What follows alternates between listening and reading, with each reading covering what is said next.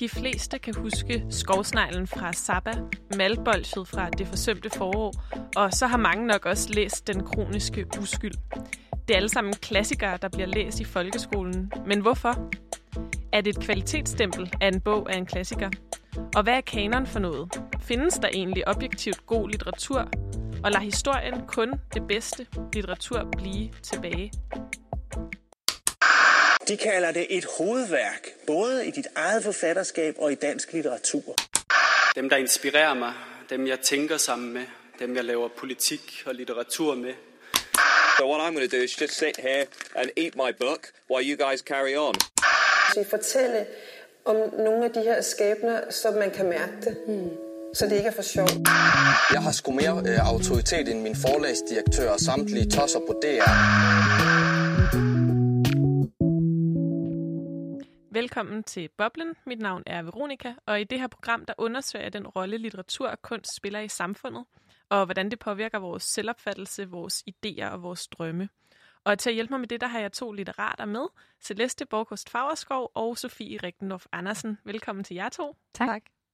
Øhm, vi skal jo snakke lidt om øh, nogle af de her værker, som man, øh, som man føler, man skal læse, eller som man bliver tvunget til at læse. De her klassikere, som øh, på en eller anden måde øh, gennem tiden opnår en eller anden status som noget, vi bliver ved med at læse.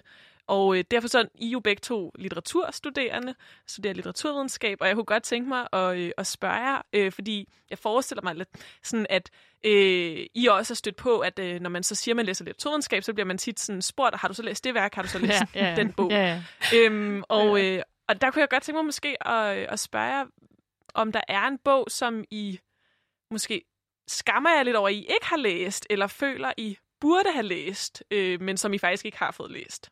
Celeste, Ja. vil du starte? Åh, oh, jamen, der er virkelig mange. og jeg synes, der er så mange. Øhm, og jeg bliver ved med at lave lister over bøger, jeg skal læse, og jeg læser dem aldrig. Jeg finder altid noget, på en eller anden måde finder jeg noget andet at kaste mig over. Jeg tror, at noget af det, jeg skammer mig mest over, er, jeg aldrig har fået læst nogle af de der store sådan, russiske mastodonter. Ja. Jeg har ikke læst Krig og Fred, for eksempel. Som er af Tolstoy. Tolstoy. Ja, Ja. en rigtig, øh, rigtig klassiker. Hvad med dig, Sofie? Ja, jeg stod faktisk netop og tænkte på krig og fred. Men altså generelt nogle af de der store, sådan noget Dostojevski, Tolstoy. Øh, så har jeg heller ikke læst Ulysses og James Joyce. Og det er sådan nogle af de der bøger, som folk nævner, når de hører, man læser litteraturvidenskab, og være sådan, Nå, læser du det? Jeg er lige, jeg er lige i gang med at læse krig og fred. Hvad er et eller andet, hvad skal jeg tænke på? Hvad synes du? Agtigt. Og jeg er sådan, hey, øh, Ja, og det kan jo også godt føles som om, der er sådan en, øh, sådan en liste, man ligesom skal igennem. Øh, ja. Hvad hedder det, der er nogle andre bøger, som, som så ligesom måske i perioder er oppe i tiden, øh, og som man så føler, man skal læse. Øh, for nogle, noget tid siden kan jeg huske, at der var øh, en, en svejtisk forfatter, som jeg hele tiden, nu kan jeg ikke engang huske, hvad han hed, men som jeg hele tiden blev spurgt om, om jeg havde læst, øh, og, øh, og jeg, jeg havde aldrig altså, hørt om ham før, vel? Så man, det er den der sådan Mm. mm. lidt, man, Ja. man kommer hurtigt til at skamme sig, men egentlig så... Øh, så er der jo også bare vildt meget litteratur Ja. at læse. Men vi skal prøve at, øh, at gå lidt ind i det her program, hvad det er for et fænomen, det her med, at der også kan være lidt status i at have læst nogle bestemte bøger. Mm. Øhm, og så skal vi undersøge, om det, at en bog er en klassiker, om det er et udtryk for, at den ligesom sådan er af objektivt god kvalitet, eller om der måske også er nogle andre faktorer på spil i, hvilke bøger, der ligesom bliver stående i historien. Øhm, og så skal vi prøve at snakke om, hvad litteraturkanonen er for noget, og øh, hvordan den bliver forsøgt ændret og udfordret gennem nye udgivelser og genudgivelser af gamle værker, som måske er blevet glemt. Og øh, til at hjælpe os med det, der har du, Celeste, du har interviewet Julie Paludan Møller, som er redaktør på Gades Forlag. Ja. Og øh, ja, hun præsenterer lige sig selv her. Mit navn er Julie Paludan Møller, og jeg er redaktionschef på Gads Forlag, hvor jeg er ansvarlig for skønlitteraturen. Og jeg har- er relativt ny her øh, hos Gads Forlag, og tidligere har jeg arbejdet hos øh, Gyldendal blandt andet, og Rosinante, og har arbejdet med alle former for skønlitteratur, alle genrer, dansk og oversat skønlitteratur, og jeg har også arbejdet en hel del med klassikere. Ja, redaktør fik jeg lige sagt, men redaktionschef, men, men vil I ikke lige, Sofie eller Celeste, forklare mig, hvad altså en, en redaktionschef eller redaktør, altså hvad ligger der i det arbejde, bare lige helt kort? Jo, altså det redaktionelle arbejde er, når man sidder, og, man sidder på et forlag, og man arbejder med at udvælge og tilrettelægge og sådan gøre de bøger, som skal ud på markedet, klar. Og man sidder også og har nogle ret store beslutninger at tage i forhold til, hvad for nogle bøger skal overhovedet ud på markedet, hvad for nogle bøger kan vi sælge, hvad for nogle bøger der er brug for. Man har ret meget betydning for, hvad der overhovedet er tilgængeligt for os at læse. Ja, og altså, man tænker måske, øh, at, øh, at, at når en bog bliver udgivet, så er, den, altså, er der en forfatter, der har skrevet den, og så bliver den udgivet. Men i virkeligheden, så er der en eller anden proces, hvor der er et manuskript, som der så er en redaktør, der sidder og læser igennem ja. og kommer med rettelser til, ikke? Jo. jo. Så med hjælp fra Julie Paludan Møller, der skal vi i det her program prøve at undersøge, hvorfor nogle bøger bliver klassikere, også i forhold til, hvad for nogle beslutninger, der er med til at afgøre, at de bliver klassikere, og andre ikke bliver det. Og så spørger vi, om der findes objektivt god litteratur.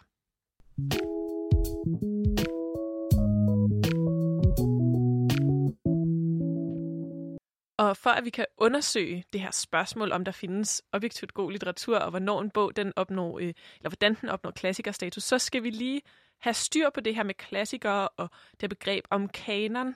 Fordi hvad er det egentlig, det dækker over det ord, Sofie? Øh, ja, altså øh, det kommer af græsk og betyder rør eller stok, men også sådan målestok og sådan rette snor og sådan nogle. Så det er ligesom en slags... Det betyder det forbilledelige øh, kan man sige. Men sådan, når vi taler om det, er det både i forhold til, at der for eksempel er en kanon, som er den liste over bøger, som man ligesom føler. Der er nogen, der har besluttet sig for, at det er det, vi skal igennem i folkeskolen. Så der er nogle bøger, som alle har læst i folkeskolen, som du sagde før, Saba. Ikke? Der er ikke nogen, der ikke har læst Saba i folkeskolen, eller i hvert fald set filmen. Og sådan. Der er sådan nogle forfattere, som man ligesom skal gennemgå i folkeskolen, og det er sådan en reel fysisk kanon. Øh, men når vi taler om det på den her måde, så er det også sådan i forhold til til den, det, som man ligesom taler om, som det, der bør læses. Altså på litteraturvidenskab for eksempel, så er der en hel masse bøger, som, som ligesom er dem, som folk altid refererer til. Og der er sådan, det, er ligesom, det bliver sådan et statussymbol. Øhm, for eksempel med bogreoler og sådan noget, så kan man gå hjem og se på folks bogreoler, og man er ikke rigtig litteraturkender, hvis ikke man har Ulysses og forbrydelse og strafstunden ja. eller et eller andet. Ikke? Rigtig flashy værker. Ja, præcis. Så bliver det sådan noget med, når man de her bøger ved, har alle, alle kender navnet, alle ved, hvad det er for noget, og alle er ligesom enige om, eller de fleste er ligesom enige om, at det er noget stort, noget godt, noget, der er værd at sætte pris på, eller sådan. Ja, vi har spurgt Julie også om det her. Hun forklarer også sin øh, udlægning af kanon lige her. Kanon betyder jo sådan rette snor eller målestok, og er sådan daglig eller almindelig betydning sådan en øh, litteraturens sådan bucket list eller sådan noget med, at der er nogle helt bestemte værker, som man skal have læst for at få en eller anden fælles kulturel kontekst i et samfund. Altså jeg har det lidt dobbelt med det der kanonbegreb, fordi på den ene side synes jeg, at det er godt, at man aktualiserer litteraturhistorien, og man taler om litteraturhistorien, og at ældre værker bliver hævet frem osv., men jeg har det også lidt stramt med de der autoritative lister. Det er lidt ligesom... Øh, når aviserne skriver øh, fem restauranter, du skal kende, eller 12 øh, must-haves, du skal have i din garderobe, fordi at litteraturen er kæmpestor og kompleks, og litteraturhistorien er kæmpestor, og der er øh, en masse gode bøger derude, og hvorfor nu lige præcis den her liste, og hvem er det, der skriver den liste. Så på den måde, så synes jeg, at det er vigtigt, at, at litteraturhistorien er præsent, men litteraturhistorien er heller ikke sådan en uskyldig størrelse. Nej, litteraturhistorien er ikke nogen uskyldig størrelse. så Julie, det kan man godt lide, øh, sådan den formulering. Fordi jeg synes også, det er noget, der, at det der er øh, skal man sige, sigende for den forståelse af kanon, der måske er meget sådan udbredt, at, øh, at historien eller litteraturhistorien er sådan en, en objektiv kraft eller en vind, der sådan blæser hen over det historiske landskab, og så vælter de træer, der ikke fortjener at stå oprejst. Og, og den, den kraft, den har ikke nogen agenda, sådan. det er bare ligesom, det er bare noget, der, øh, der kommer, og så er det, der er værdigt til at stå tilbage, det er det, der står tilbage. Og det er jo det, Julie udfordrer med at sige det her, at litteraturhistorien ikke er nogen uskyldig størrelse. Den har ikke nogen uskyldig kraft, der bare sådan helt uden agenda er kommer og fjerner det, vi ikke vil blive ved med at huske. Ja, det er ligesom ikke objektivt. Eller sådan. Nej. Ja. Jeg synes, det er en rigtig, rigtig god... Øh, altså, jeg synes, det er så fedt et billede, Celeste, det her med den her vind, der blæser ind over. Altså, det er ja. den forestilling, der på en eller anden måde, eller fortælling, der er om, hvad kanon er. Men, men Julie peger jo også på det her med, når hun siger det her med, sammenligner det med de her fem restauranter, du skal besøge øh, at der er jo nogen, der har siddet og skrevet øh, den artikel, ja. øh, og det ved jeg jo godt, når jeg går ind og, og læser den artikel, men med kanon, der kan jeg godt måske glemme, at der faktisk også er nogen, der har været med til at udvælge de her ja. øh, bøger. Mm. Og det er selvfølgelig også, fordi det ikke altid er øh, står afsender på, fordi det er også sådan noget, der lidt det ved jeg ikke, det er lidt noget, der også bliver sådan skabt hen ad vejen på en ja. måde, kanon, ja, det ikke? sker. Der er ligesom nogle ting, der sådan der, der gør, at vi ikke rigtig kan se afsenderen på de her øh, kanonlister. Det er bare sådan noget, der vi, vi går ud fra, er øh, noget, sådan, som historien er blevet enige om, er det rigtige. Og sådan som du også siger, øh, Sofie, så er det jo nok også vigtigt, at vi holder for øje, at der jo er forskellige former for, for litteraturkanon. Ja, der er den, ja. som vi alle sammen bliver øh, høvlet igennem i, i skoletiden øh, med Sabba Mm. og den kroniske uskyld osv. Ja. Øhm, men så er der også den mere, hvad kan man sige, finkulturelle Præcis. øh, præcis. kanon, den som giver status. Øh, Ja. Og det er sjældent de samme ting. ja, det er også rigtigt. Eller i hvert fald ikke nødvendigvis. Altså, der er ikke så meget sådan anerkendelse i de højere kredse af Bjørn Reuter, for eksempel. Mm. Og så er der vel også et eller andet i, at, øh, hvad kan man sige, at de her øh, finkulturelle øh, værker, sådan, eller bøger, som er på kanon, at de er jo også meget ensartede. Ja. Øhm, og det er jo også noget det, vi skal prøve at, at dykke ned i, øh, fordi at vi skal prøve at undersøge den kritik, der også kan være af, af kanon. Men det, som er spændende, er i hvert fald, at der er den her idé om, at øh, klassikere, de står tilbage, fordi de er de repræsenterer på en eller anden måde det bedste fra deres tid, eller det mest Ja. progressive nybrud, øh, noget særligt i hvert fald fra deres tid, og det er derfor, de står tilbage, og Mm. alt andet har på en eller anden måde ikke været lige så vigtigt Ja. eller særligt for den Ja, tid. Der er på en eller anden måde en grund til, at det er blevet glemt, eller sådan. Præcis. Og det skal vi prøve at, at undersøge, om det, om det holder Ja. ja. i, i virkeligheden, det her med, at, øh, at al, alle de andre værker på en eller anden måde er, øh, har, har været vist sig irrelevante for, øh, for den videre historie.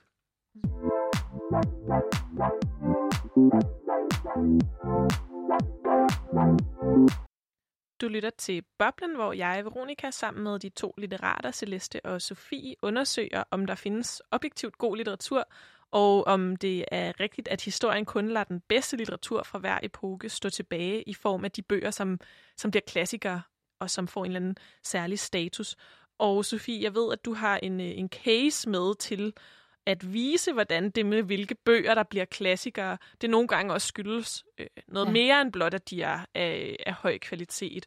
Og vi skal lige høre et, øh, et klip fra filmatiseringen af den bog, og Lige så præcis. øh, kan vi snakke videre bagefter om det. Det kommer lige her.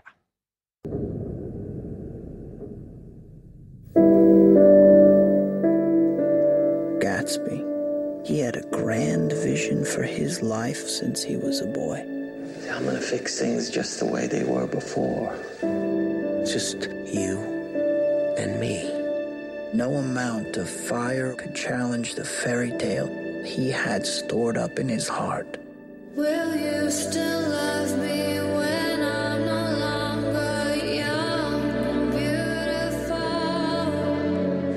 Is made entirely from your own imagination? When I got nothing, But I had the uneasy feeling that he was guarding secrets. I wish I'd done everything on earth with you.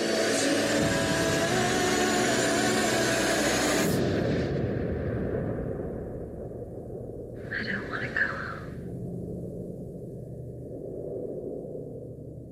And don't.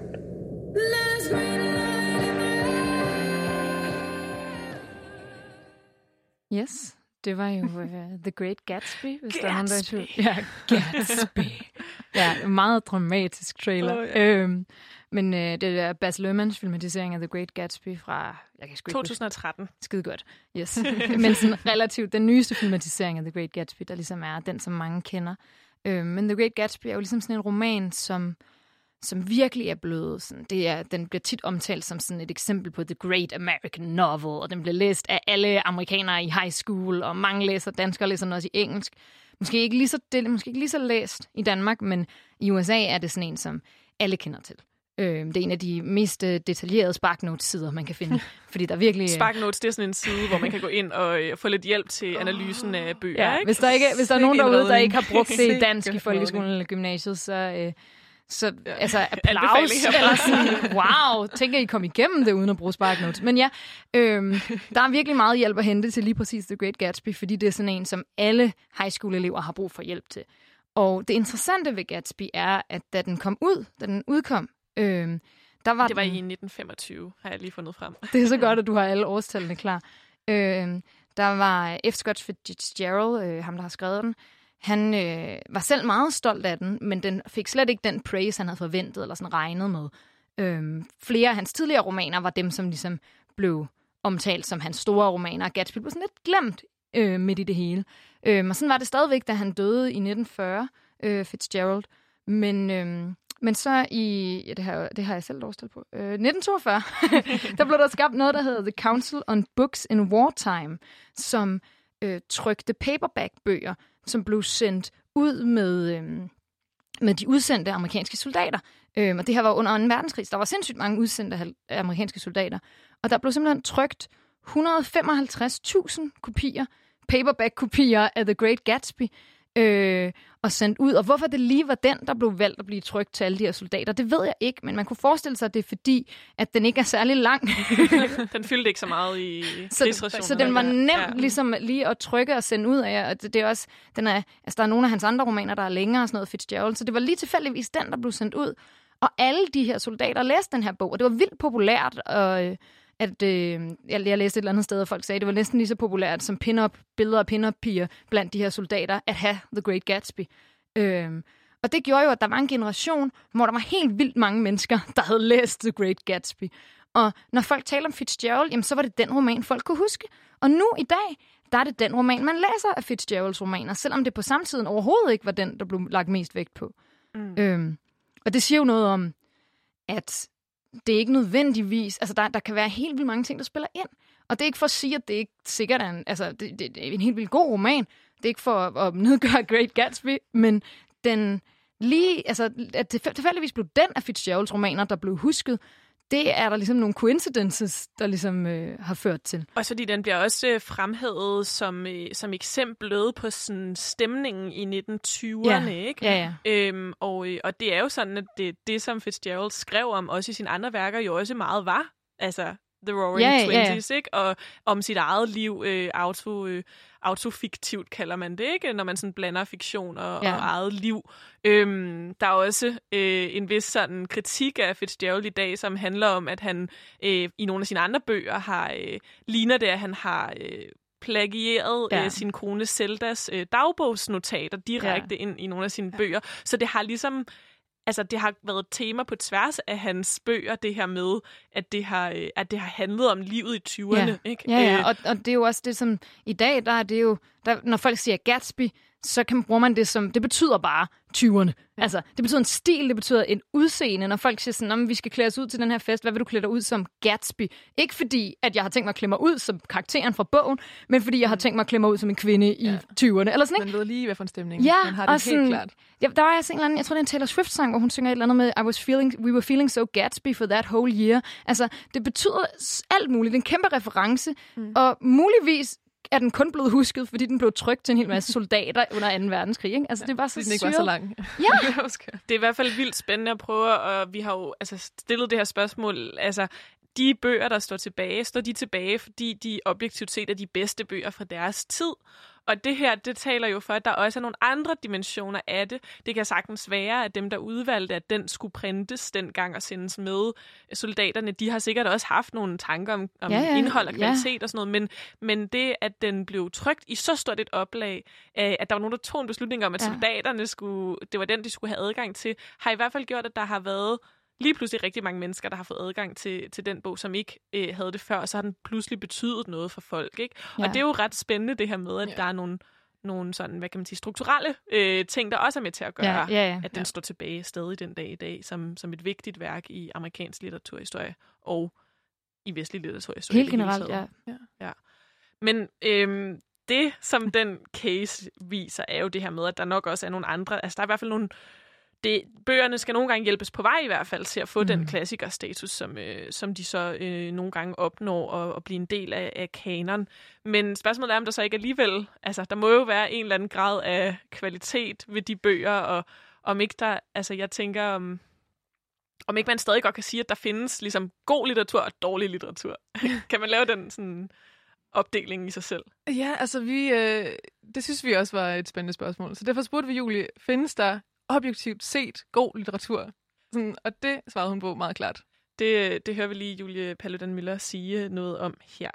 Jeg tror ikke, at den objektivt set gode litteratur findes, fordi jeg tror, at al litteratur er i en kontekst. Nu taler jeg fra sådan et forlagsperspektiv, og der er jo selvfølgelig nogle ting, jeg sådan orienterer mig efter, når jeg skal antage en bog, hvad enten det er, at vi skal udgive en klassiker, eller at vi skal udgive en, en helt ny bog, som måske ikke engang er udkommet endnu i et andet land, eller sådan noget. Og selvfølgelig så orienterer jeg mig efter at jeg synes, bogen er velskrevet, og om der er en stærk fortælling.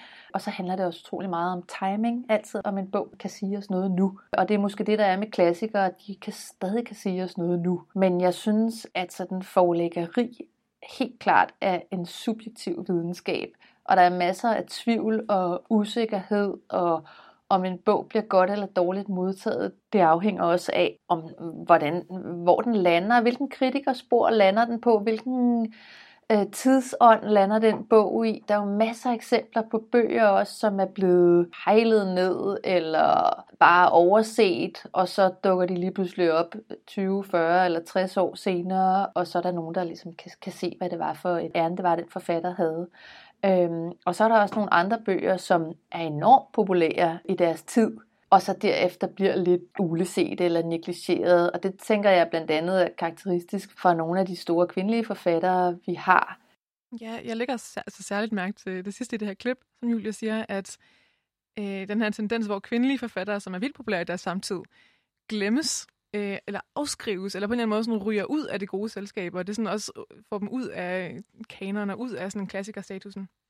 Og det synes jeg jo også taler godt sammen med det, hun tidligere sagde, det her med, at litteraturhistorien ikke er en uskyldig størrelse. Mm. At der nogle gange er nogle agendaer eller nogle strukturer, eller et eller andet i hvert fald, der ud over kvalitet alene kan definere, hvad for en status en bog får i eftertiden. Jeg synes også, at det er, altså, det er jo også vildt vigtigt, det som Julie Paludan Møller er inde på her, altså at, øh, at forlagsarbejdet, øh, det her med at udvælge, hvilke øh, manuskripter, der skal udgives som bøger, at det også er noget, der i en eller anden grad har en subjekt, altså, subjektiv ja. ting over sig. Altså mm. det er ikke sådan, at altså, det kommer også an på, hvem der sidder der. Og, mm. øh, og der kan man måske godt tænke, at der i hvert fald måske historisk set har været en anden en lidt skæv, for eksempel kønsfordeling, ikke? Ja. Altså, ja. Øh, at, at det er jo også, øh, i hvert fald ifølge det, som, som Julie Paludan Møller siger, er noget, som, som måske har kunne påvirke, at, at man, når man kigger på sådan, hvad der ligesom er status i at læse i dag, så er det for eksempel øh, meget mandsdominerede mm. øh, forfattere, ikke? Eller sådan, det er meget, vi, I nævnte øh, Dostoyevsky og Tolstoy ja, ja, og øh, James Joyce, ja, som har skrevet ja. Ulysses. Altså, øh, nogle af de store mænd med de store ja. Øh, bøger. Ja, øh, ja, ja. Af dem, som der er status i at læse, ikke? Jo, og det er vel også derfor i sådan en sammenhæng, at, øh, at det er en relevant nok øh, kritik, hun måske retter af kanondannelse, fordi ellers hvis man ikke, hvis man netop tror, at litteraturhistorien er en uskyldig størrelse, så kan man hurtigt komme til at naturliggøre det her fravær af kvinder, som, øh, som noget helt naturligt. Ja, altså sådan, historien har jo ryddet ud i dem, så de var nok ikke det værd. øhm, og hun kommer med en meget, Julie Paludan Müller kommer med en meget konkret, øh, et meget konkret eksempel på en sjov overrepræsentation af i hvert fald en særlig erfaring i verden, der er rigtig dominerende i vores kanon. Det kan vi lige høre her.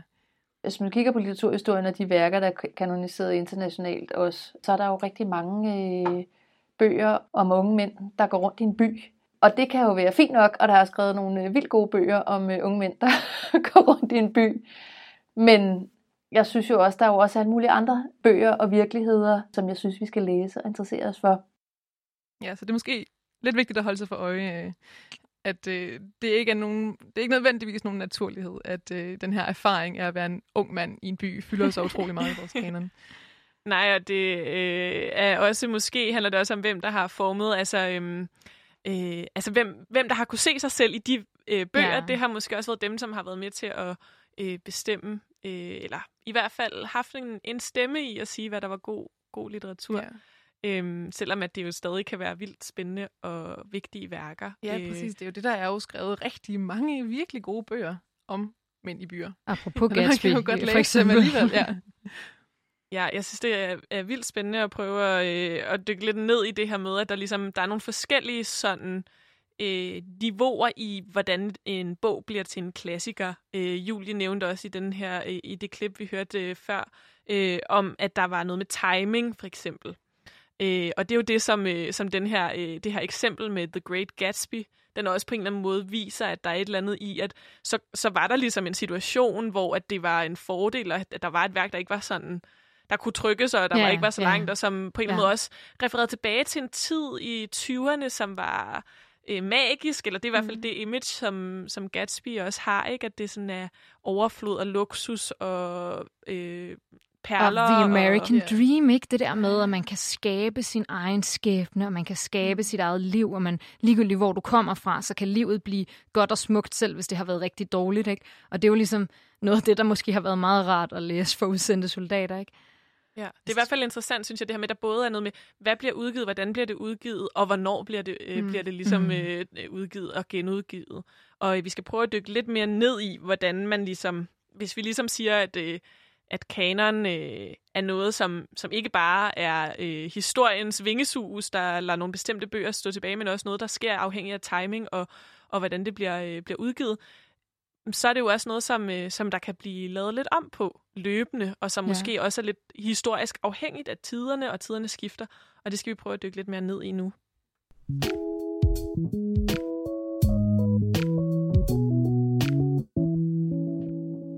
Ja, fordi nu har vi hørt det her eksempel om The Great Gatsby, øh, og vi har hørt fra Julie Paludan Møller, der er redaktør på Gads Forlag, at ideen om objektivt god litteratur, den måske ikke holder 100%. Der i hvert fald også andre faktorer, såsom timing, økonomi og udgivelsesformat, som spiller en rolle i, hvilke bøger, der bliver klassikere. Men hvis kanon, altså den her øh, litteraturens bucket list, som øh, Julie Paludan Møller kaldte det, hvis den sådan bliver skabt, også af forlag og redaktør, der sidder og udvælger, hvilke bøger, der skal udgives, og samtidig har haft en tendens til at være meget ensartet og domineret af de samme typer bøger med de samme temaer, unge mænd i byer for eksempel, øhm, hvordan, hvordan kan den så blive lavet om? Øh, og, øh, og Celeste, det har du også snakket lidt med Julie Paludan Møller om. Ja, jeg har snakket med hende om, hvordan en redaktør kan være med til at, øh, at ændre på de her ting, og også hvordan forlagsbranchen og sådan hele verden omkring udgivelsen af bøger, øh, da hun i hvert fald startede, var, øh, var noget anderledes end, den, end verden heldigvis ser ud nu. Øhm, hun snakker faktisk om, at i løbet af de sidste sådan 5-6 år, er der kommet en tendens til at, at være mere interesseret i klassikere igen, og det, den falder sådan lidt i to spor. Altså den første, det første spor er, at der er mange forlag, der begynder at genudgive klassikere i nogle virkelig lækre udgaver. Altså sådan nogle bøger, der Ja. bare er rigtig flotte, som står på hylden og lyser op, og er sådan et objekt. På Ja, sådan, med sådan, ja, med sådan guldskrift Ja, og i noget stofmateriale ja. og sådan noget. Ja, jeg har Mm, godt stået og beundret mig Ja. de, udgivelser. ja, og så måske også lidt et modsvar til det her med e-bøger, at man, man vil stadigvæk gerne have de her bøger. Det er der så sådan, den her sådan... Ja, så vil man gerne dyrke det, der er fedt Ja, ved, ved præcis. fysiske bøger. Netop, at de kan være lækre at røre Ja. ved, og lækkert papir, og være ud. virkelig flotte og sådan noget. Ja, og det har, det har forlagsbranchen mødt, den sådan ønske om at Ja, have bøger. ja, ja. Og så er der også det, den anden, det andet spor, kan man sige, som den her interesse sådan udløber i, og det er, at der er ved at blive genopdaget nogle klassikere. Der er ved at blive let lidt i gemmerne efter nogle bøger, som måske kunne få en chance til. Øhm, og det har, ikke, det har ikke altid været sådan. Øh, jeg synes, vi skal høre et, et øh, klip, hvor Julie fortæller om øh, i sådan, hendes øh, start i forlagsbranchen. Da jeg startede i forlagsbranchen, så sagde min første chef til mig, at der var to ting, som vi ikke kunne. Eller vi kunne i hvert fald ikke sælge. Og det ene var, vi kunne ikke udgive døde forfattere, som ikke var kendt i forvejen. Det var det ene råd. Det andet var, vi kan ikke sælge bøger, der kommer syd for Middelhavet. Det var nogle ret hårde udmeldinger. Og jeg synes heldigvis, at der er sket rigtig meget i forlæsbranchen siden da. Og, øh, og jeg har i hvert fald også selv prøvet at bestræbe mig på, selvom i min måde at arbejde med bøger på, at det skulle, det skulle være løgn. Ja, det er, altså det må også være en, en god pointe at få med, at det er jo faktisk muligt at revidere historien. Og det, det snakker Julie også lidt videre om. Derfor er det jo også meget fint det der med, at der er revivals, der er mulighed for en anden chance, der er mulighed for at gå tilbage og kigge, altså som forlægger, eller som litterat, eller som forfatter, eller kulturjournalist, eller bare almindelig læser, er, er faktisk mulighed for at gå tilbage og kigge, hov, er der ikke noget mere, er der ikke noget andet, og jeg interesserer mig for det her, og hvordan kan jeg komme videre med at læse her, og så videre. Altså, på den måde, så er der jo muligheder for også at være med til selv at vælge sin egen litteraturhistorie. Det kræver selvfølgelig lidt overskud og lidt viden og lidt nogen. Altså, det er bedst, hvis der er nogen forlag, der tager lidt til den her, ikke? Ja, altså øh, det er jo en magt, man har som forlag, øh, som man ikke nødvendigvis har som, øh, som enkelt person derude, en, en enkelt læser. Men jeg synes alligevel, det er øh, på en eller anden måde, at det er jo rart og betryggende, at man, man kan godt vælge at, at gå lidt en anden vej. Man kan godt vælge ikke at nødvendigvis at skematisk læse den der liste af store værker, som han har fået fortalt.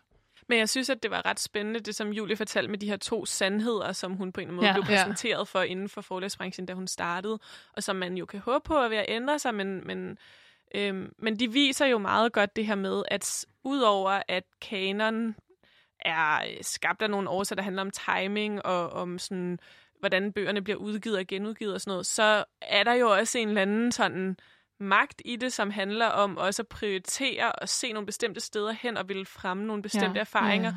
Og det her med at sige, at man kan ikke udgive bøger, øh, syd, der jo kommer fra syd for Ja, Middelhavet. det er er jo helt vildt. absurd. Helt vild ting. Helt absurd. Ja, en meget vild ting, og det har jo sikkert ikke været ment som sådan en, der er ikke god litteratur, men som sådan en, det kan ikke sælge. Ja, ja, været men det, markedet. det er jo stadig rigtig øh, sådan skræmmende. Ja. Men det viser jo også meget godt, hvordan at, at, at, øh, at det der også er med den her sådan kanon-liste, det er, at den jo også har et eller andet, best- altså det, det, der bliver set fra en bestemt vinkel på litteraturen, når man laver den liste, ikke? Og, øh, og øh, det, som jo gør sig gældende for det, som bliver forstået som finkulturelt i en dansk kontekst, jo i høj grad er præget af for eksempel vestlig litteratur, ikke? Øhm, og at der så ikke er plads til nødvendigvis, har historisk set været plads til litteratur, der kom andre steder ja, fra. ja, helt sikkert. Og, og det er jo, altså det viser i hvert fald meget godt det her med, at, det, at kanon også handler om magt og status og, og opretholdelse af bestemte idéer om kultur og, og identitet. Ja, det er jo derfor, det er så vigtigt, hvem der er, der sidder og øh, lukker porten op til det danske bogmarked, eller sådan til det vestlige bogmarked i det hele taget. Ja. Og det taler Julie også om øh, i næste klip, at der er, der er nogle skævfridninger her. Det kan vi lige prøve at høre. Men der er også noget med netop dem, der sidder og udvælger litteraturen. Øh, og der synes jeg jo stadigvæk, selvom man kan have det nok så meget som et opmærksomhedspunkt som, litter- som redaktør øh, på et forlag, så præger det jo forlagsbranchen rigtig meget, at der ikke er særlig meget kulturel diversitet. Både på forfatterniveau, men også på redaktørniveau og i alle de funktioner, der er på et forlag, og uden tvivl også på universitetet. Og det, øh, det synes jeg er et ret stort problem, at forlagsbranchen, og det er internationalt set, det er ikke bare i Danmark, det er når man er til bogmesse i Frankfurt, der kommer forlagsfolk fra hele verden, og det burde være sådan en stor kulturel smeltedel, men det er altså en meget vestlig forsamling, der er der. Og i USA er der også lige nu kæmpe debat omkring det, øh, og der kommer også til at ske noget noget på de enkelte forlag, fordi det har været en meget hvid forlagsbranche i rigtig, rigtig mange år, og en meget konservativ forlæsbranche, Og det er det også i Danmark på mange måder. Selvom der sidder rigtig gode folk mange steder, så er der ikke meget diversitet i dansk forlæsbranche. Nej, øh, og det øh, snakker Julie også om, Julie Paludan Müller også om i forbindelse med, at hun nævner en forfatter, som vi faktisk kunne vælge at tage med i vores danske litteraturhistorie, men som vi ikke har valgt at tage med, og det er en forfatter, der hedder Nella Larsen. Øhm, og hun er en rigtig vigtig forfatter i USA. Hun levede fra 1891 øh, til øh, 1964. Og i 1928 skrev hun en bog, der hedder Quicksand, som, er, øh, som delvist foregår i København. Nella Larsen, hun var halvt dansk. Og i løbet af hele den her bog, der leder hovedpersonen, som hedder Helga Crane, efter et sted at være, et sted at føle sig hjemme, og hun tager også til København og leder efter det her tilhørsforhold til måske noget dansk, og bliver mødt med, at sådan, hun er en eks, et eksotisk væsen, som ikke rigtig kan høre hjemme i København. Øhm, fordi hun er sort. Fordi hun er sort, Ja. ja, fordi hun er, øh, ja, hun er Og- af det sorte community. Og af hendes, øh, øh, altså i Nella Larsens eget liv, øh, ikke i, i, i bogen, var, øh, havde hun rødder fra øh, det, der var øh, Dansk Vestindien, altså øh, de her øh, koloniserede øer, som, Ja. øh, som ja. var dansk ejet i, i en årrække. Ja, der er en høj grad af autofiktion på spil i, øh, i Quicksand.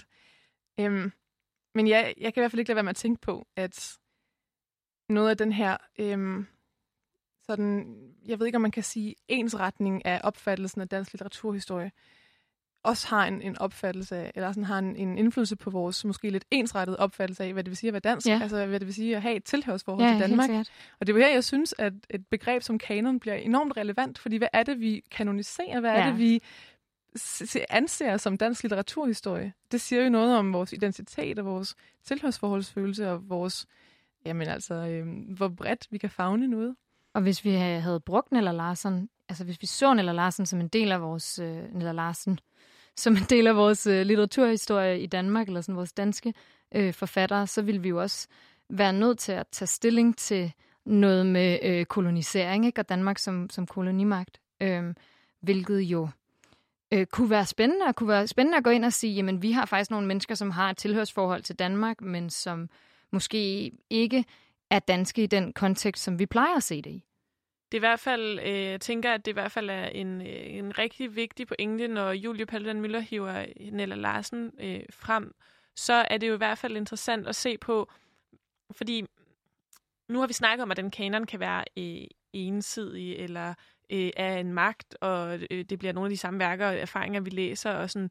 Øh, der er kanon jo øh, også noget, der kunne, øh, hvad kan man sige, ændre på øh, den måde, vi taler om, om tingene på, øh, og den måde, vi forstår Øh, altså, jeg tænker på, hvorfor er det, vi står og snakker om det her? Hvorfor er det vigtigt at forholde sig til, hvad, hvad der er kanon øh, i et samfundsperspektiv? Ja, ja. Og det kan godt virke sådan lidt litteraturnørdet. Men jo i virkeligheden, så når vi alle sammen læser nogle, nogle af de samme værker i folkeskolen for eksempel, Ja. så gør vi det jo også, fordi der er jo blevet lavet de her lister, øh, fordi at man ønsker, at vi skal have, at vi skal lære os op i en bestemt Ja. Ja. tilgang, mm. eller nogle, nogle, vi skal have nogle bestemte erfaringer sammen ja. på en eller anden måde gennem de her bøger, som bliver udvalgt. Og, øh, og det er jo derfor, det er vigtigt at diskutere, hvordan mm. vi Mm. udvælger. Mm. Ja, fordi det har jo ekstremt høj værdi at have et fælles kulturelt grundlag, og det har jo enormt Ja, en meget fælles betydning. referenceramme også, Ja, ikke? Altså, Det har da vild betydning for et samfunds sammenhængskraft. Ja. At have noget at trække på, der er det lidt det samme. hvis vi skal prøve øh, i den her forbindelse, hvor vi snakker om det her med, at, sådan, at, at der er nogle ting, der godt kunne være i, øh, i kanon, øh, så øh, er, har vi jo også lige snakket om, at kanon også er noget, som kan, hvad kan man sige, øh, skifte lidt historisk, eller som øh, måske også i hvert fald handler om, øh, om timing. Øhm, og Celeste, du har øh, øh, i forberedelsen af det her program nævnt du øh, Agnes Henningsen Ja. som en forfatter, der øh, har skiftet lidt mellem at være anset for at være klassiker og ikke at være anset for at være klassiker. Ja. Vil du ikke prøve at fortælle lidt om det? Øh, jo, det vil jeg gerne. Øhm, det, har, det havde Julie Paludan Møller faktisk også en pointe om. Hun synes, at det er et værk, der virkelig har fortjent en klassikerstatus. Øh, det kan jeg sagtens se. Jeg har været lidt i gang med at læse det, fordi jeg fik det nemlig præsenteret af min farmor en gang. Hvil, hvilket værk? Morgen. Undskyld. Ja, nu skal jeg lige øh, huske at præsentere værket, som er... Øhm, øh, det er en- faktisk en bogserie. Okay. Jamen, nu kan jeg ikke huske, om det er 6 eller 8 bind. Øhm, men den første bind hedder Let gang på jord, Okay, og øh, ja. hele værket, værkserien handler om Agnes Henningsen og hendes liv og hendes sådan... Øhm, den måde, hun går rundt i, i København og på og møder forskellige, og rundt i hele Danmark, og møder forskellige store kulturpersonligheder. Og virkelig sådan, man får virkelig et godt indblik i sådan, det danske litterære liv i den her periode. Og det er også godt skrevet. Altså, det er, øh, det er let og, og festligt at være med på den her rejse her. Og øh, jeg fik den så stukket i hånden af min farmor, og gik sådan lidt i gang med at læse den. Og, men i hele den periode fra, da min farmor studerede til jeg nu er begyndt at studere, der har hun været væk. Ingen har snakket om Agnes Henningsen. Mm. Der har ellers, hun var ellers enormt populær i sin samtid, så hun er måske også lidt et eksempel på det, hun, øh, Julie Paludan Møller snakkede om før, at kvinder, der er enormt populære i deres samtid, kvindelige forfattere, der er enormt hedret, Ja. forsvinder, når, øh, når historien rykker videre, og nogle andre ting kommer ind. Ja, og vi skal også prøve at snakke lidt om, hvordan man så kan prøve at udfordre det, at der er nogen, der er blevet glemt, eller nogle bøger, som måske godt kunne være klassikere, de, øh, de på en eller anden måde ryger ud alligevel, og hvordan man så kan prøve med genudgivelser og genoversættelser og, øh, og ændre på det. Og der øh, har Julie Paludan Møller jo også øh, tidligere arbejdet på øh, at, at gøre det i form af en, af en serie, der hed Skala-serien. Ja. Øh, og der har du snakket med hende om et eksempel der, ikke? Jo, fordi der var nemlig et, øh, et eksempel på lige præcis den her tendens, at nogle bøger bliver genudgivet og får et enormt stort, øh, eller får et enormt godt sådan, afsæt på det danske bogmarked, selvom de har været glemt i mange år. Og en, øh, et eksempel på en bog, der virkelig har haft succes her på det sidste, det er en bog, der hedder Kvinder uden mænd, som er skrevet af, nu håber jeg, jeg siger det rigtigt, men Shanush Pasipur, øhm, som er fra Iran, og den her bog, den udkom i øh, 1980 og blev... Øh, en- 1989. 1989, ja, 1989, og blev en meget kontroversiel undergrundsroman, og er stadigvæk bandlyst i Iran i dag, og Pasipur lever i eksil i USA, så det er jo en, øh, en sprængfarlig roman. Hun har Så- også været fængslet på grund af den her roman. Ja. Og på grund af sådan noget med kvinders seksualitet og sådan noget, som man ja, helst ikke må snakke om i meget Iran. sådan, som handler om, eller bogen handler netop om, om de her ting, som man helst ikke må snakke om i Iran, man gerne må lægge låg på, og Ja. derfor er det også, synes jeg, en enormt stærk bog at gi- udgive på det danske marked. En virkelig, virkelig spændende indblik i en verden, der ellers ikke fylder særlig meget Mm. i den vestlige verden. Og øhm, Julie Paludan Møller fortæller lidt om i det næste klip her om bogens vej til succes, særligt om, hvad for nogle parametre det er, der giver udslaget, og også en lille smule om noget af det held, der skal til, for at en øh, bog får sin succes? Der var flere faktorer, der gjorde sig gældende. For det første var Nasila, som jo både er oversætter og kritiker og kulturskribent, en enormt god ambassadør for den bog. Så indgik den i Skala-serien, hvilket også gav den en form for sådan kontekst at være i. Så øh, ramte den historie om, om en gruppe kvinder, som på en eller anden måde gør kort proces med mænd, sådan med lidt blandet held og møde sin have, og det er sådan en virkelig øh, skøn og, og både ret grum, og også ret sjov fortælling. Den ramte ind i sådan en post-MeToo-virkelighed, hvilket jeg også tror har haft ret stor betydning i forhold til, hvordan man læser kvindelige forfattere. Jeg tror også, at alt, hvad der foregår i øh, USA lige nu, kommer til at få ret stor betydning for, hvilke bøger vi udgiver, hvordan vi kigger på litteratur. Det håber jeg i hvert fald, det gør. Det ved jeg i hvert fald, det gør i USA. Og så var bogen enormt smuk også. Det betyder også noget. Den var både det der smukke objekt, det var en sådan en historie, der kom fra en anden kontekst og lige pludselig ramte plet, og så havde den nogle virkelig gode ambassadører her. Og så havde den selvfølgelig kvaliteten. Selvfølgelig havde den det. Den havde den kunstneriske værdi. Man kunne også have udgivet den for to år siden, og intet var sket. Så det handler utrolig meget om timing og udgive bøger. Altså, jeg synes ikke, der er nogen objektive kriterier. Det er subjektivt, og og der er en masse tvivl og usikkerhed, når man er forlægger. Ja, det kan vi høre her, at øh, det er virkelig, som vi også snakkede om tidligere i programmet, en subjektiv videnskab at udgive en bog, og sådan, altså den her bog kunne lige så godt være landet to år tidligere, som Julie også nævner, og så slet ikke har haft den her enorme succes. Det handler jo så meget om, hvad for et politisk landskab en bog lige rammer ned i, om den, om den kan sige folk noget i, det, i den tid, de står i nu. Også selvom bogen er så god, som den er. Ja, og så var der også en, en stærk fortaler i Nasila Kivi, hende, som har oversat den, som havde selv har læst den øh, på persisk og været virkelig glad for den i lang tid, og gerne sådan, advokeret for at få den udgivet i Danmark, som også noget, ja. en tilfældighed i virkeligheden, at vi lige havde hende, som også virkelig gerne ville have den frem. Ja. Ja, og det er jo et eksempel på, at man, øh, at man netop siger, jamen, øh, den idé, der dominerer om, hvilke bøger, der er vigtige at læse, den kan på en eller anden måde godt, i en vis grad i hvert fald, blive udfordret af, at man prøver at gå tilbage i tiden og finde nogle af de øh, værker, som, eller bøger, som er, er blevet overset eller ekskluderet fra øh, sådan anerkendelse. Og, øh, og den her er jo ikke så gammel, den er fra 1989, øh, øh, men det er jo øh, et arbejde, som foregår i mange, altså på mange forskellige øh, ja. planer. Men jeg synes, vi lige skal, øh, skal prøve at høre lidt af Kvinder Uden Mænd, fordi at når nu vi snakker så meget om bøger, så er det også meget rart lige at få en fornemmelse af nogle af dem. Ja. Øhm, og Sofie, du har øh, fundet et, øh, et stykke. Yes. Øhm, og øhm, jeg, øh, jeg har fundet en, øh, en, lille, en lille lyd, du kan, du kan få lov til at, øh, at læse ind til. Øhm, så, øh, så jeg øh, giver dig lige et tegn, og så, øh, så læser du bare fra Kvinder Uden Mænd, oversætterne Silla Kiwi, udgivet i 2019, oprindeligt udgivet i 1989.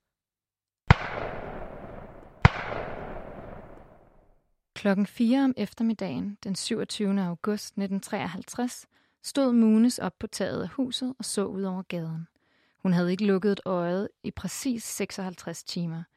Amir Khan havde sagt, at hun ikke måtte sætte en fod uden for døren. Munes tænkte tilbage på, hvordan hun i 28 år havde kigget ud af vinduet og ud mod haven, mens hun forestillede sig jomfruhinden. Som otteårig havde hun fået at vide, at Gud aldrig ville tilgive en pige, der mistede sin mødom. Og nu havde hun i tre dage og to nætter vidst, at der slet ikke var nogen hende. Bare et hul. Noget i hende var gået i stykker. En kold vrede havde bredt sig i hendes krop. Hun tænkte på alle de gange, hun som barn havde stået og kigget længselfuldt på træerne og ønskede, at hun bare en enkelt gang kunne få sig selv til at klatre op i et af dem. Men angsten for jomfruhinden havde holdt hende tilbage. Hun vidste ikke hvorfor, men hun var blevet iskold op til knæene. Hun sagde, jeg skal få hævn. En mand drejede ind på gaden. Han slingrede, mens han tog sig til maven. Efter et par skridt snublede han og faldt med hovedet ned i den meget dybe rendesten. Nu kunne hun ikke længere se hans hoved, men hans ben stak op af rendestenen. Mune slukkede øjnene og lænede sig forover.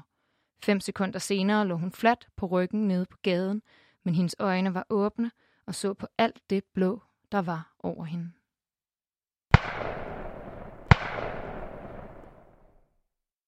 Tak for oplæsningen, Sofie. Det, var, det er jo øh, en, en ret vild scene, øh, denne her. Øh, og hele bogen øh, har også øh, sådan lidt magisk over ja, sig. Meget. Ja, Øhm, det, det skal siges til jer, der sidder nervøse derude. Munes overlever. Der sker ikke noget med hende.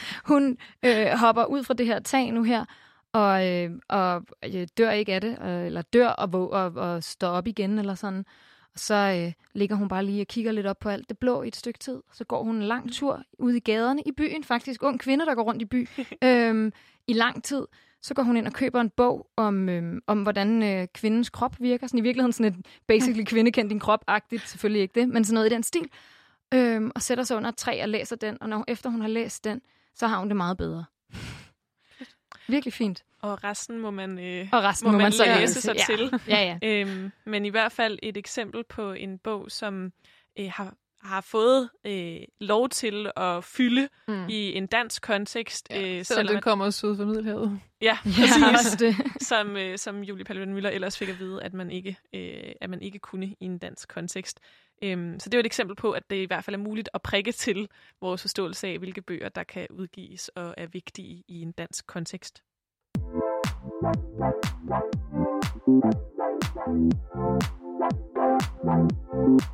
Du lytter til Boblen, hvor jeg, Veronika, sammen med Celeste og Sofie, der begge er litterater, undersøger, om der findes objektivt god litteratur. Og vi har lige hørt om, hvordan man kan forsøge at udfordre den dominerende litteraturkanon, som traditionelt har været domineret af den samme type forfattere og bøger. Mandlige forfattere fra Vesten, og især bøger om unge mænd, der går rundt i byen, de har fyldt en del. Øh, som Julie Paludan Müller, som vi har snakket med, som er redaktør på Gades Forlag, hun brugte som, som eksempel, som jeg synes var et ret fedt eksempel.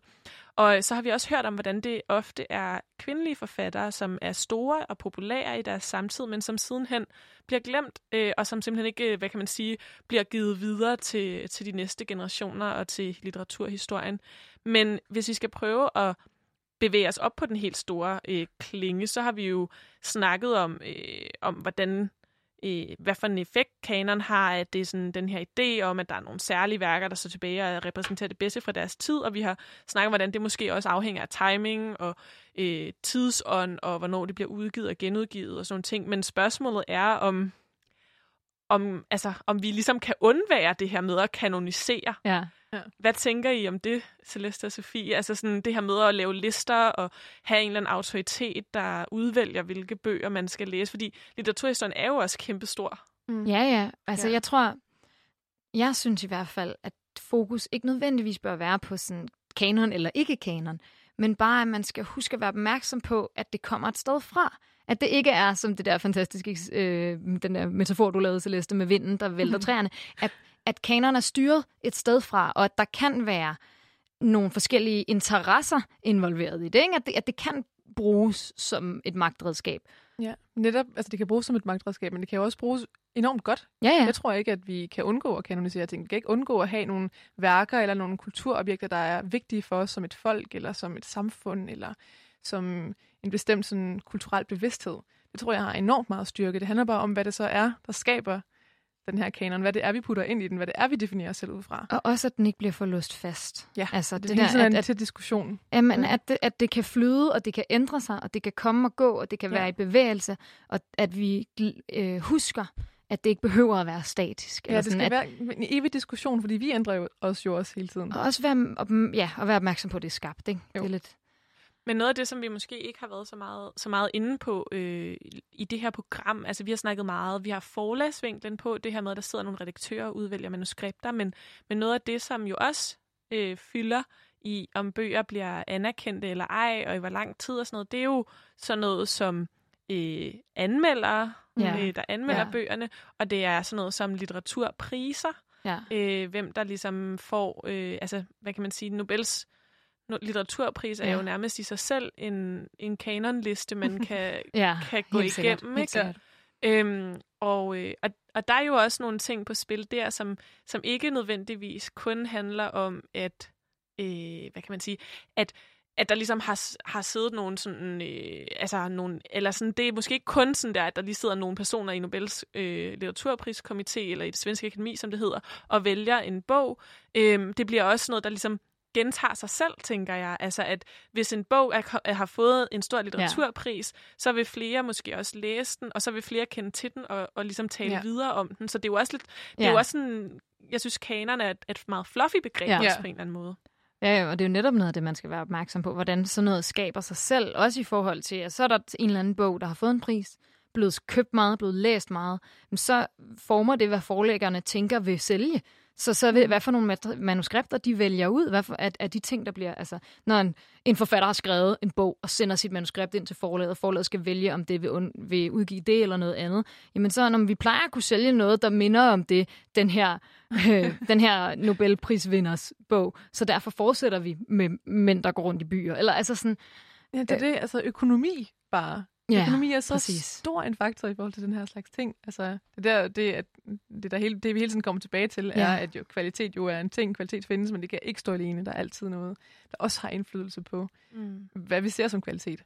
Og at det, som har været kvalitet, eller som, som har haft god kvalitet, ikke nødvendigvis er, hvad kan man sige, når frem, eller sådan, der er også mange øh, bøger, der har, stor kval- der har stor kvalitet, som ikke bliver Mhm. klassikere, mm. men som man så kan gå tilbage og, øh, og øh, finde frem igen og, og genudgive.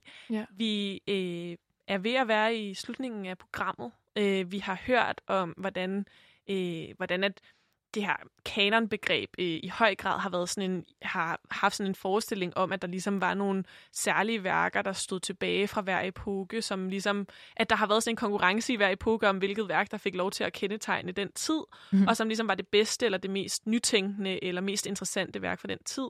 Så har vi snakket med redaktionschef Julie Paludan Møller på, fra Gades Forlag omkring, hvordan at for eksempel i forlagsverdenen, at der også er en hel masse ting omkring timing, en hel masse ting omkring, hvad, hvad der lige er for en tidsånd, og også den enkelte redaktørs øh, sådan subjektive, øh, om de kan genkende sig selv i værket og synes, at det er et værk, de Ja. kan mærke, som også spiller ind på, hvad der bliver udgivet.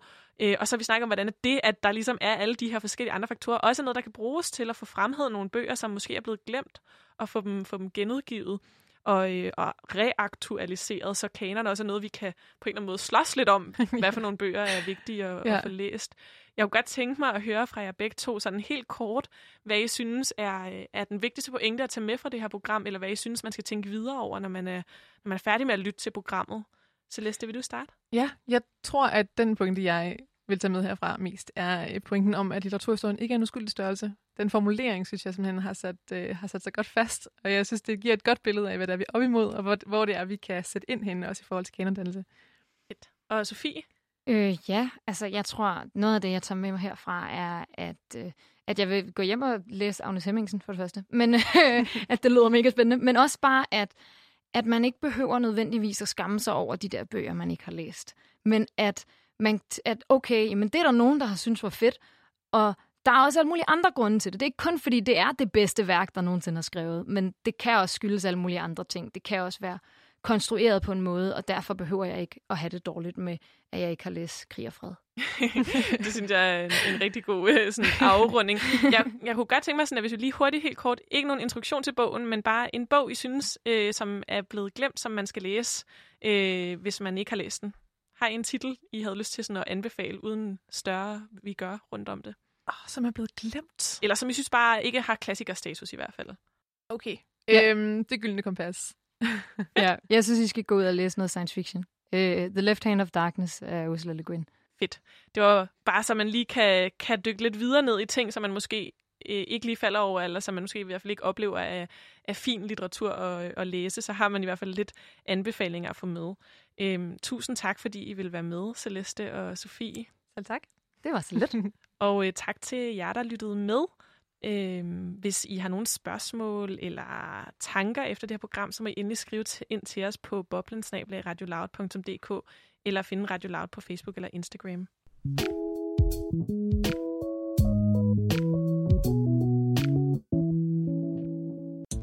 Du lyttede til Boblen. Programmet er produceret af Danske Studerendes Fællesråd. Programmets værter var Celeste Borgpost Fagerskov, Sofie Rikkendorf Andersen og Veronika Arnsfeldt Schulz.